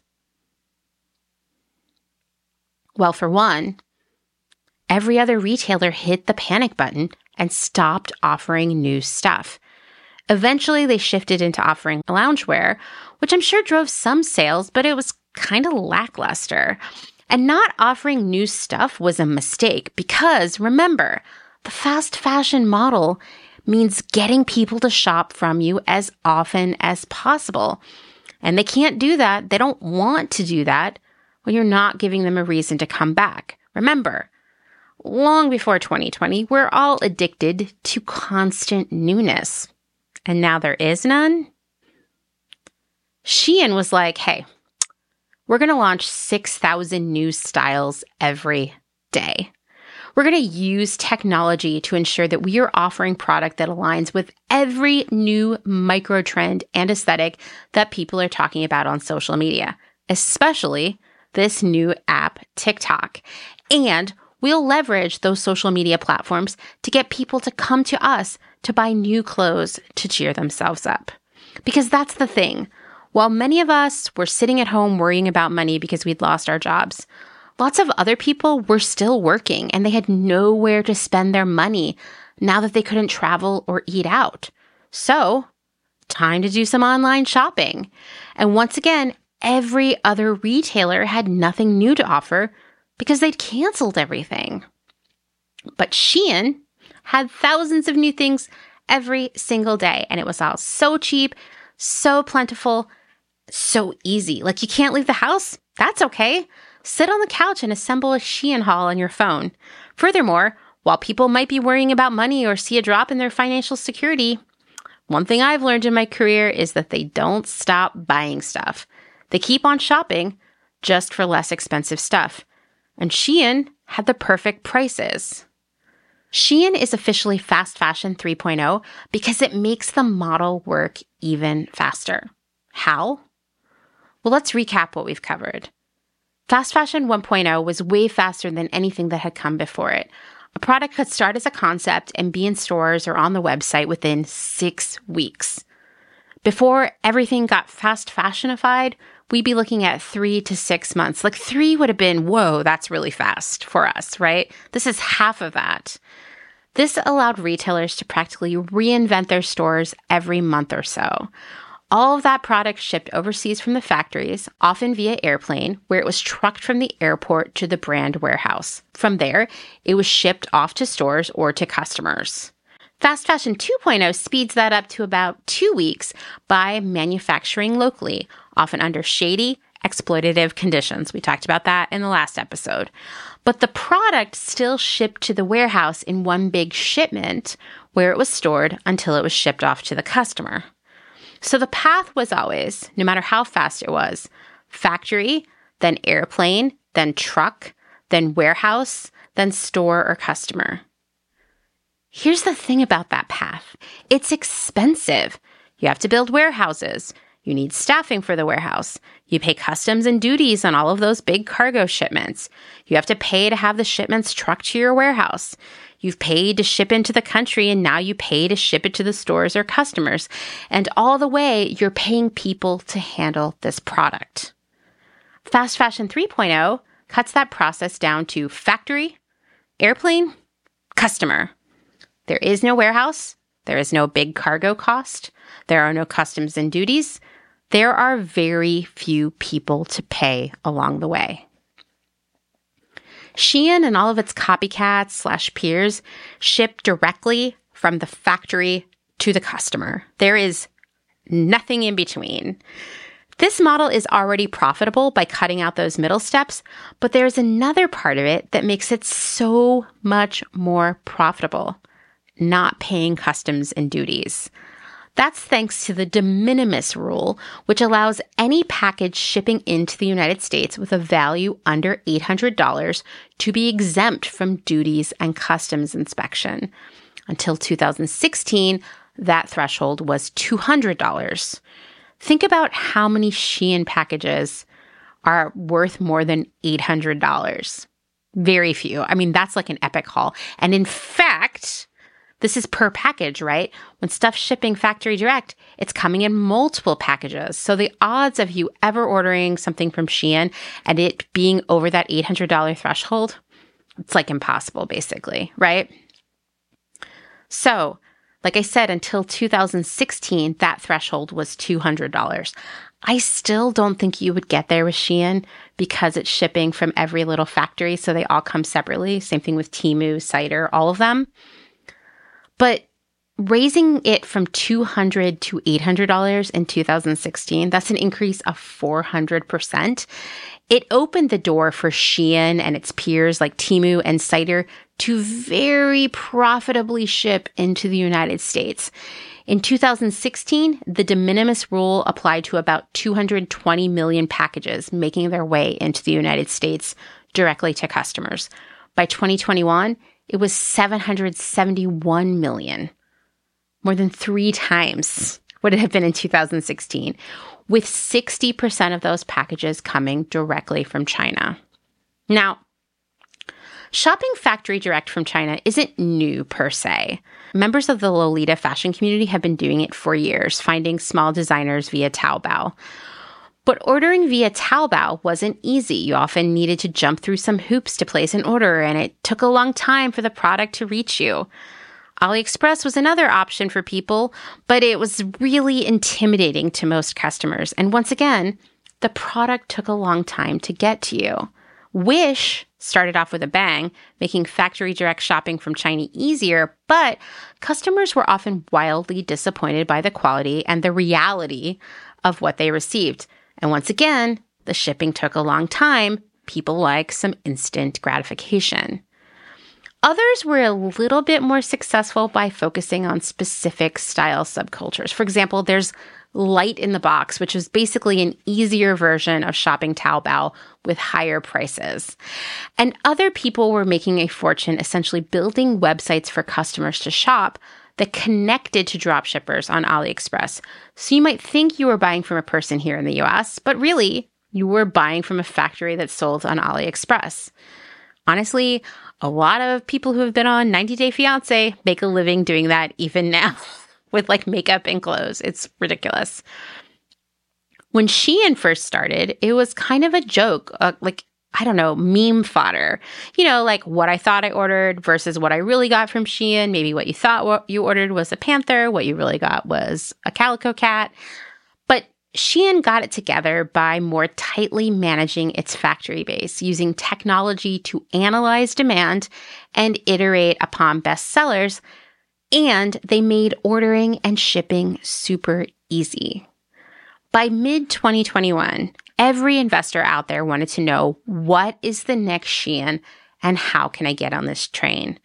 Matthew Brennan is a China based tech expert who I've quoted here before, who has spent a lot of time researching and writing about Shein. And he told Business of Fashion in 2021 everyone in China has been looking at Shein and trying to dig out things to copy. All of the pieces of the puzzle to the business have already been out there, but no one has executed them as well as Shein. And then this is when we see more and more brands popping up, practically an infinite list at this point offering factory direct product. And these factories are kind of selling everywhere now directly to customers. They do it on Amazon, on Temu, Etsy, Cider, AliExpress, Shein, and so much more. It's sort of a renaissance of connecting customers with Chinese factories. Once again, all of this is made possible by technology and the de minimis rule.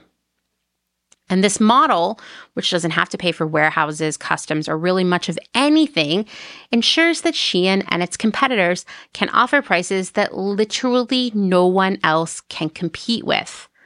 This still might seem like a good story, like Shein is making fashion more affordable for more people. What a hero. But you already know it's way more complicated than that, right? I mean, for one, the quality isn't that great. And also, people don't need to be buying that many new clothes. But there's more. For one, Shein and all of the fast fashion brands have practically become shorthand for stealing from artists, designers, and small brands. And Shein and all these other brands were getting away with it because it's hard to fight a bigger retailer when you're a small business. Furthermore, customers were and are buying these copies without hesitation.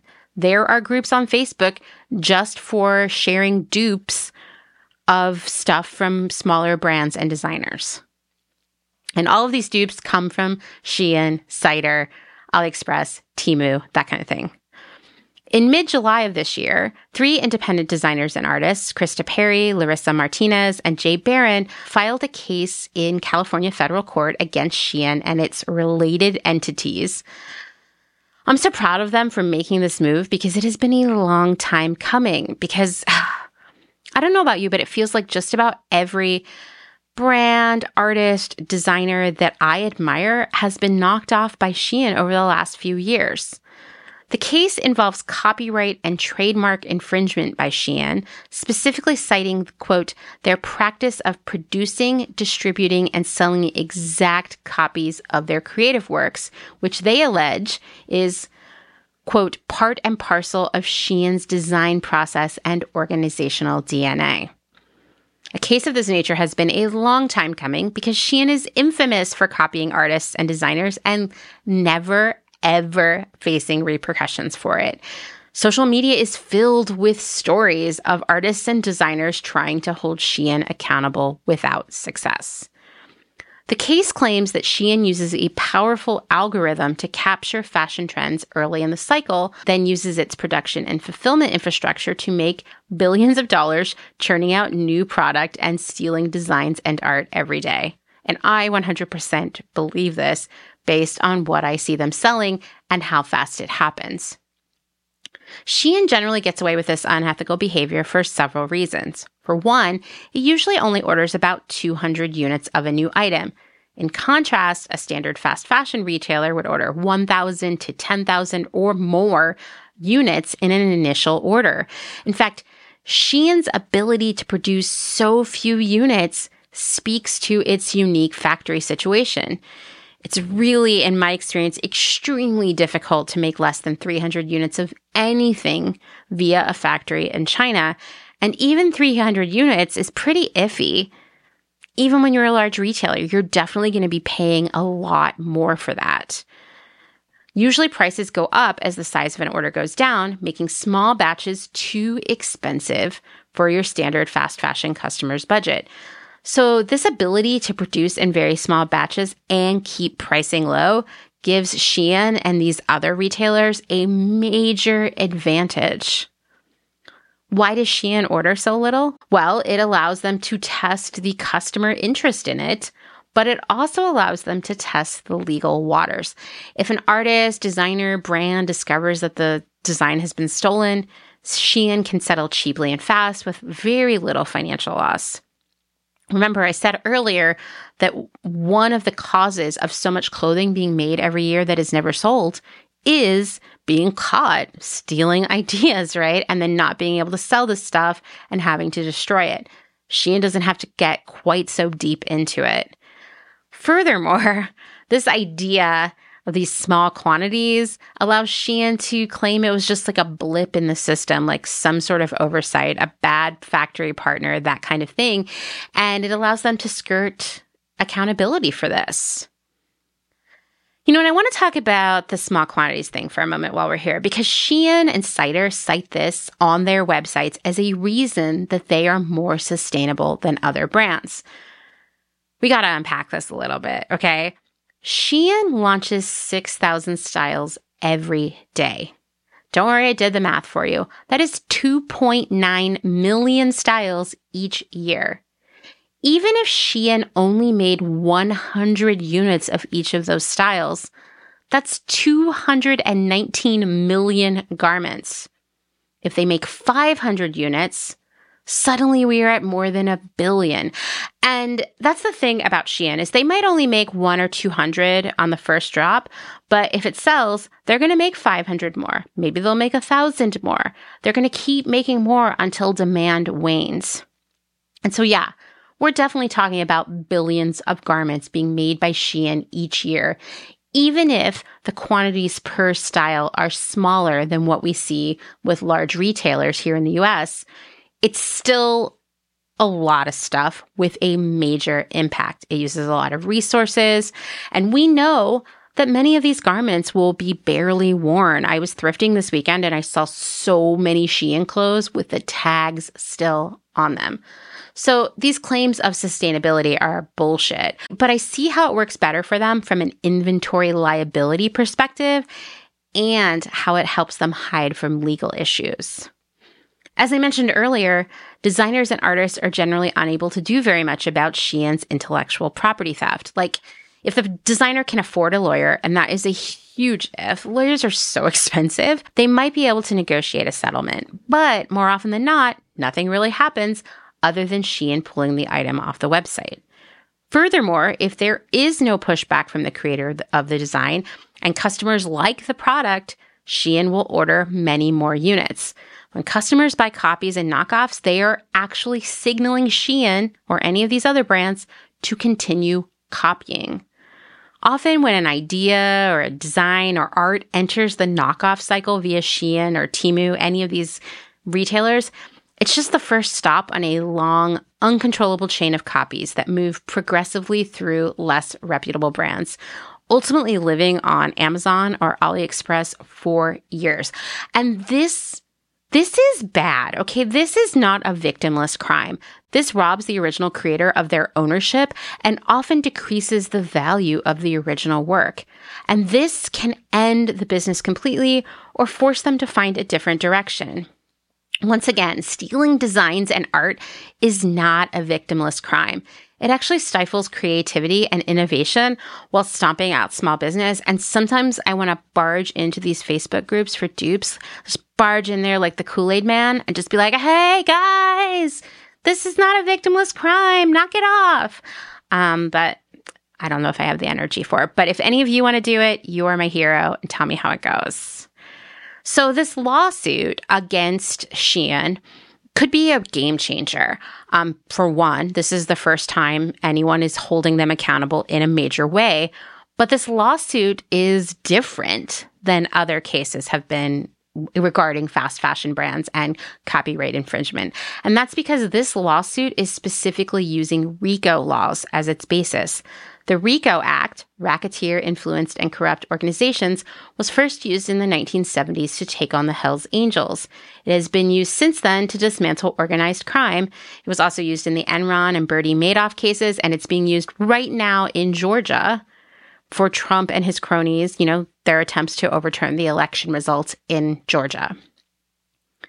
The RICO Act allows authorities to take legal action against collectives and conglomerates rather than an individual or a single company. And while using these laws that are designed to take down organized crime might seem a little dramatic, this is essential in holding Shein accountable because while it seems like a big monolithic company to customers, it's actually a collective of shell companies, holding groups, and random seeming conglomerates based all around the world in what the case calls a Byzantine shell game of a corporate structure. And this confusing structure is not unintentional because it allows Shein to duck a lot of responsibilities. For one, legal repercussions of intellectual property theft and consumer injury. Tracking down a defendant for any lawsuit against Shein is nearly impossible. And so often cases cannot move forward. If you find lead in your Shein clothing, oh well, there's no one to hold responsible. Same thing if your clothes burst into flames or if you discover they have stolen your art or design. Next, we're going to talk about taxes and duties an awful lot today, a lot more than I thought, ever thought I would be. Um, you know, back at my first buying job, we had a merchant development program. And one of the sessions, you had to meet with this woman who works in the area of customs, um, which are an important part of almost every order you place, unless it's made domestically. And she showed up with this book that was like the size of like six volumes of encyclopedia in one book. And this is what she would use to look up the duties on an order. I think it's now all digital, but I think about that book every time I talk about customs and duties, and my brain kind of shuts down. I did really do a lot of work to overcome that for this episode. Just keep picturing that enormous book that she had a special case for it. That's how big it was. And she brought it in on a cart. I'm not joking. This is a real story. Anyway, taxes and duties. No clear central hub in one specific country allows Shein to avoid a lot of taxes and customs fees.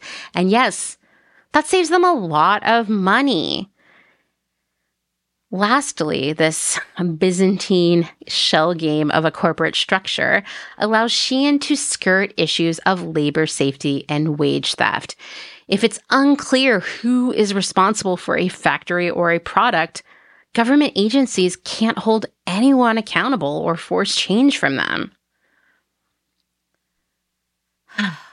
okay, we won't talk about customs for at least three minutes now, but we'll be back to it. Okay, so next, Shein and these fast fashion brands don't really know much about their supply chain. Do you remember that disastrous Shein influencer trip this summer? Shein brought some influencers out to China, took them to factories where their products were supposedly made, and everyone had a really great experience. The workers were loving life, the factories were clean and full of beautiful light, and people took lots of selfies, and it was a great time. The thing is, this was a prearranged trip. So, yeah, these factories, if they were even the real factories, had time to make everything look clean and safe looking. And this is not unusual. In fact, if you want to have a good factory audit, you don't tell them you're coming. And this is actually, believe it or not, one of the major flaws in the current factory audit system as a whole because often the people doing the factory audits are actually like locals to the area and they will take bribes to tell the factories when the audit is happening. Uh, years ago, at one of my jobs, my boss went to China to visit a few factories. And one she went to, uh, there were some issues actually. It looked clean and people seemed like they were having a good time, but all the aisles were blocked, and so that's like a fa- like a fire hazard. That's how people get trapped and can't escape. And she said something about it to the manager of the factory, and he was sort of like, "Haha, well, I'm glad you didn't see it before you came. Uh, we tried to make it look as good as possible for you. Um, and this isn't what it's normally like. And then it was really awkward. Like he ran away. And you know what happened is we stopped working with that factory. But that is the nature of this stuff, right? So Shein taking influencers on a prearranged factory tour is such nonsense to me. And I'm embarrassed. I'm embarrassed that anyone thought that this would work as a PR campaign. Furthermore, a 2022 undercover investigation from Channel 4 and the i newspaper in the UK had found some pretty horrible stuff in factories making clothing for Shein. We talked about this last year. There were workers working 18 hours a day, getting only one day off per month. Employees were so overworked that they washed their hair at work on their lunch break to save time because they had very little time between shifts. I mean, they had to try to sleep and eat, right? Workers would be fined two thirds of their total wages for the month for one small mistake. My friend, that is how you keep prices low by taking people's wages away. Um, and the workers sewing these garments made four cents per item before they were fined for any mistakes, with a goal of about 500 garments per day. So if you go in and you meet your goal of 500 garments, which you have no choice because if you don't, you lose your job. You go in there, you work 18 hours, you make 500 garments, you just got paid $20 to work an 18 hour shift. Yes, some of you might be saying, oh, but things are different over there. The cost of living is different over there. I want to be clear no matter where in the world you live, these are poverty wages. Okay? This is not okay. Shein has such little visibility into its supply chain, as do all of these other fast fashion 3.0 platforms and brands, they will claim that there is no forced labor within their supply chain, but a report issued in June by the U.S. House Select Committee on the Chinese Communist Party, whew, that's a mouthful. That report indicates that there is probably a lot of forced labor happening in the factories making products for Shein, for Temu, for all of the fast fashion 3.0 brands. I'm primarily referring to the forced labor of the Uyghur Muslims, but Political dissidents and other religious groups, like Tibetan Buddhists, have also been forced into work camps. The de minimis rule, oh, we're getting back to customs. I'm sorry. The de minimis rule actually makes it easier for fast fashion 3.0 to ship product made with forced labor into the United States. The sheer volume of packages ensures that customs agents will never be able to inspect them all or even a few of them. And in general, de minimis packages kind of fly through the system without any stop to check them. The UFLPA is the Uyghur Forced Labor Prevention Act. And it was passed in 2021, finally, to prevent products manufactured using the forced labor of Uyghur Muslims into the United States. Have I ever mentioned how much Nike fought that? they really fought it hard. There is concern that Shein, Temu, and their peers are using the de minimis loophole to skirt compliance with the UFLPA. In other words, they are not even working to remove forced labor from their supply chain because they're not going to get caught. There is a conversation that is picking up a lot of momentum about rolling back the de minimis threshold. And I recommend that you call your senator or congressional representative and tell them that you want this to happen. You are concerned about products made with forced labor making their way into the United States under the de minimis rule.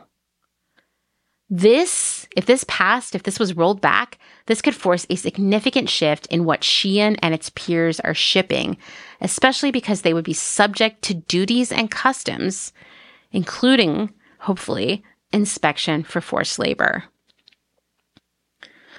Let's think about the journey of a garment made by a fast fashion 1.0 brand. First, it passes through customs where any major safety issues will be spotted. Next, it arrives at the warehouse where the staff unpacks it and recognizes any large quality issues. Next, it arrives in the stores where more people unpack it and can spot any other concerns, maybe a lot more concerns. And by the time it gets into a customer's hands, most issues have been caught. In fast fashion 3.0, no one sees it between the factory and the customer no one catches the quality and safety issues. So, yeah, fast fashion 3.0 isn't great, but its effects are even bigger than the mere repercussions of human exploitation and egregious waste. For one, retailers here in the US can't compete with those prices. After all, they have the expenses of customs, duties, taxes, warehouses, and staff. So the Shein era is definitely going to drive a lot of brands out of business. Am I crying over the potential loss of, say, Forever 21, who, by the way, is now partnering with Shein? Great. No, but as these brands go out of business, people will lose their jobs. lots of people will lose their jobs. It's not just the people working in the stores, it's the people working in the warehouses and the offices as well.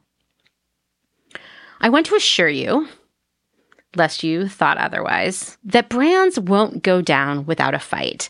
And where they will start the fight is by lowering their prices. And they will get there by cutting their costs, just like they did in the first iteration of fast fashion 1.0. They will lay people off.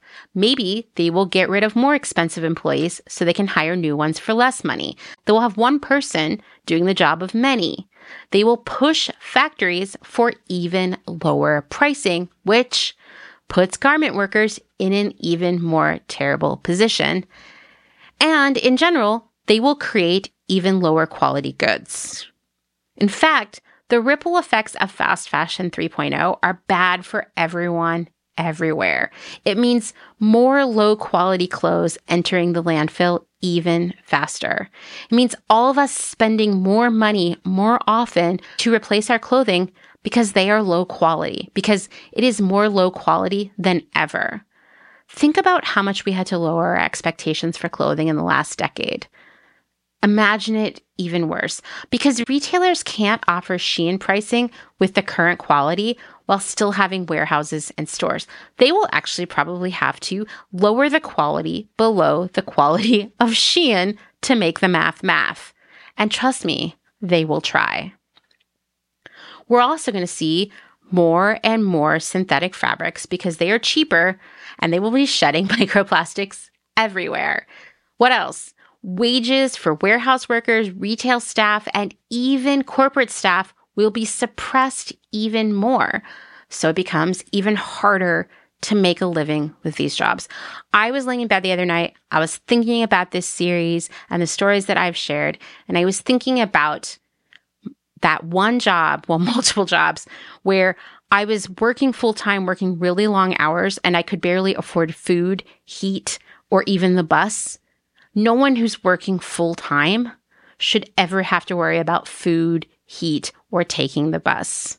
That's going to get worse as fast fashion 3.0 suppresses wages. And here's the thing when wages in one industry are suppressed, it carries over into every other industry. If you don't think what Amazon workers are paid affects what you're paid, you're wrong. And these big companies set the standard for pay and benefits. Basically, fast fashion 3.0 will affect every single worker, all of us, no matter what we do. I was going to end this by trying to imagine what fast fashion 4.0 is, and I just can't do it. It's too scary because I never saw this series of events coming when I began my career. So instead, let's wrap this up by talking about what we can do to slow fast fashion 3.0 and maybe, just maybe, prevent 4.0 from ever emerging. If you've been listening to Close Clotheshorse for a long time, you probably have this list memorized, but let's go through it anyway. Number one, change your habits. We shop for a lot of different reasons, and most of them have nothing to do with actual need. It's important to get to know yourself and know why, how you shop because retail therapy is not therapy. Two, buy less and make it last longer. This includes learning to mend or paying others to mend your clothes and doing laundry carefully, making thoughtful decisions about what you decide to buy, making commitments to things you're going to wear for a long time. Three, be a proud outfit repeater. Dismantle the expectation that you have to wear a new outfit for every event and Instagram photo. You definitely don't need a new wardrobe for your vacation, for example. Next, adopt a secondhand first approach, meaning opting for secondhand as often as possible. It won't be every time, but most of the time is still a really big help. Number five, this is a big one share your knowledge with others because people don't know this stuff. Did you know this stuff before you started listening? I only knew half of this stuff before I started making this show. There's a lot to learn and know. And if we tell other people what we've learned, we're going to make an impact on what they do in the future. I promise you. And lastly, lead by example. Show others what the slow fashion way of life is on social media and IRL. People think that not buying a ton of stuff means you're living like a life of deprivation and despair and you're practically nude or unstylish or you feel and look terrible. And we all know that none of that is true. So let's show that to other people. I've said it many, many times before, and I'll say it again. One person can't make a difference alone, but when all of us are talking about fast fashion and changing our habits and pushing for laws around this stuff, we will make a serious change. So let's get to work. Thanks for listening to another episode of Clotheshorse, written, researched, edited, overshared, and all the other things by me, Amanda Lee McCarty. If you liked what you're hearing, please leave a rating, maybe even a review on Apple Podcasts. I do love a good review. It always makes my day, maybe even my week. But most importantly, tell your friends. We've got to get this message out there. This is step one to massive social, economic, and environmental change. Wow. I feel really important all of a sudden. if you'd like to support my work financially, which I would love, there are many options. You can learn more at patreon.com slash clotheshorse or you can check out my profile on Instagram where I have a link tree in my profile that shows you other options. And of course, one easy way is to sign up for the Apple Premium subscription. It's $2.99 a month. You get access to all of our archives. And most importantly, you just get to say, wow, I'm part of this. And you know what? I really appreciate it. Thanks, as always, to my other half, Dustin Travis White, for our music and audio support and for going to Costco today to get treats. We were really treat deprived feeling. all right, I'll see you all next week. Bye.